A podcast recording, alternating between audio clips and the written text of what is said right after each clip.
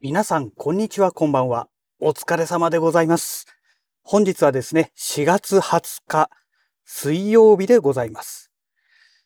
えーとですね、今日はですね、お休みなんですけども、えーと、久しぶりにね、ちょっといろいろと仕様で出かけなければならずですね、えーと、今、ちょっとコンビニにね、えー来て、えー、リフォームの時に使ったね、水道代ですね。えこれのね、支払いをコンビニで済ましたところでして、えこの後ですね、えちょっと ATM まで行ってね、お金を入れてきて、で、そのまま、今度は、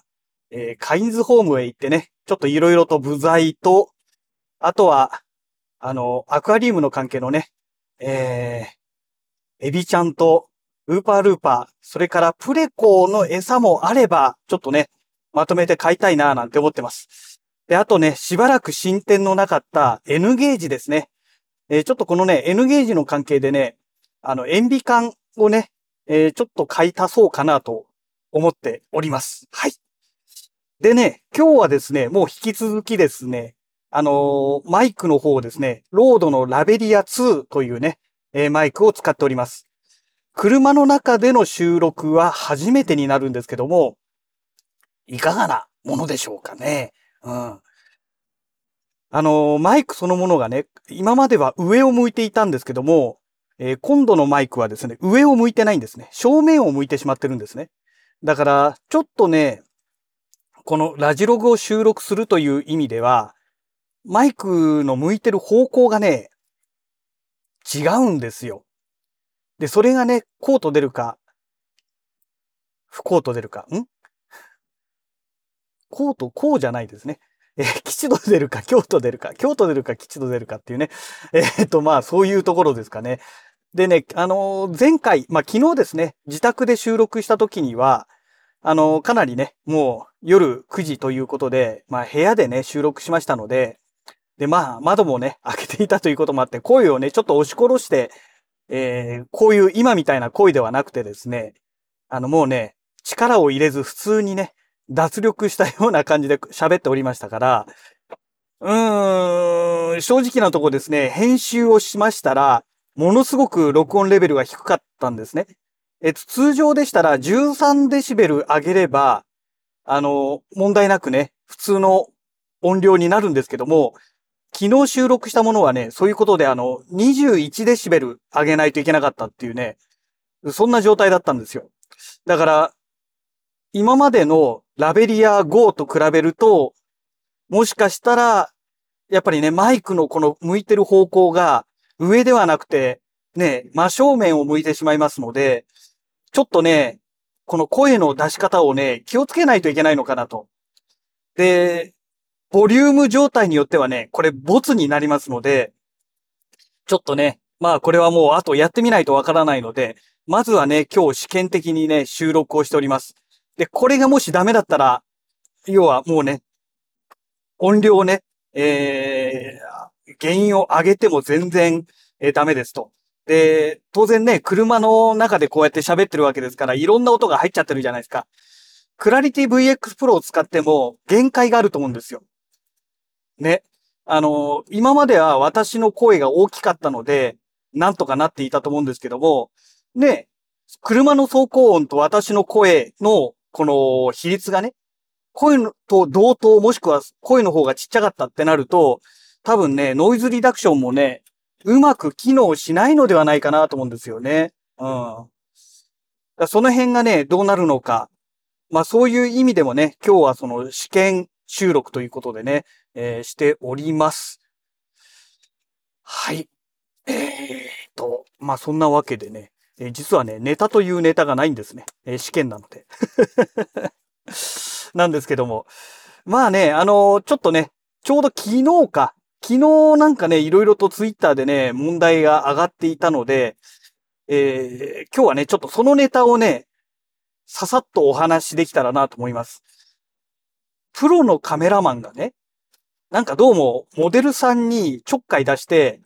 えー、1回目はね、なんとかなったけども、2回目以降は、もうこれはレイプだという感じでね、どうも裁判で訴えられているというね、なんかそういうお話が出てるんですよ。ね。まあツイッターでも私書きましたけどね。基本的にね、商品に手出しちゃダメですよ。ね、プロのカメラマンから見れば、モデルは商品なわけですよ。それに対してね、あの、手出しちゃいけないですよね。うん。まあよくあるじゃないですか。あの、ジャンルは全然違いますけども、学校の先生がね、教え子に手出しちゃうみたいなね。まあこれに通ずるものがあるんですけども、あの、なんで商品に手を出してはいけないのか。えー、これはね、利害関係があるからなんですよね。まあ学校の先生と教え子っていうのは利害関係とはまたちょっと違うんですけども、あの、ね、商品に手を出す。だってそもそもそれを売り出すために、ね、扱ってるわけじゃないですか。それに手つけちゃったら売り物にならなくなっちゃいますよね。まず、こ、この時点でまずダメなのと、やっぱりね、あとはね、その利害関係があるところで、えー、そういうものに手を出してしまいますと、必ずね、しっぺ返しを食うんですよ。人間っていうのはね、一生ね、ずっとね、仲良くいられるかっていうとね、まあ、私のね、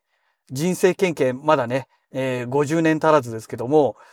まあ、この経験上ね、まあ、それはないなってね、断言できますね。ずっと仲がいい状態っていうのはね、無理ですよ。やっぱりね、時には喧嘩するんですよ。ね。で、喧嘩してね、また仲直りするっていうこともあれば、喧嘩してね、それでもう終わっちゃうというね。えー、まあ、いろんなパターンがあると思うんですね。で、あの、仲直りす、できるぐらいの、ね、状態であればいいんですけども、ね、男女の中って一度壊れるとね、まあ、ほぼほぼ修復は不可能ですよね。もちろんね、あの、元さやに戻るなんていうね、あのー、言葉があるぐらいですから、戻る人もいるんですけども、まあ、戻らないケースの方が大半を占めていると私は思ってます。で、えー、ね、お互いね、いい関係であれば何してもね、まあ許されちゃうわけですよ。いい関係なんでね。そこは理屈抜きですよ。いい関係なのでっていう、この一言でね、すべて片付いてしまうっていうね。なんですけども、こじれてしまうと、そのいい関係というね、前提条件がなくなるので、些細なことでもね、喧嘩なるんですね。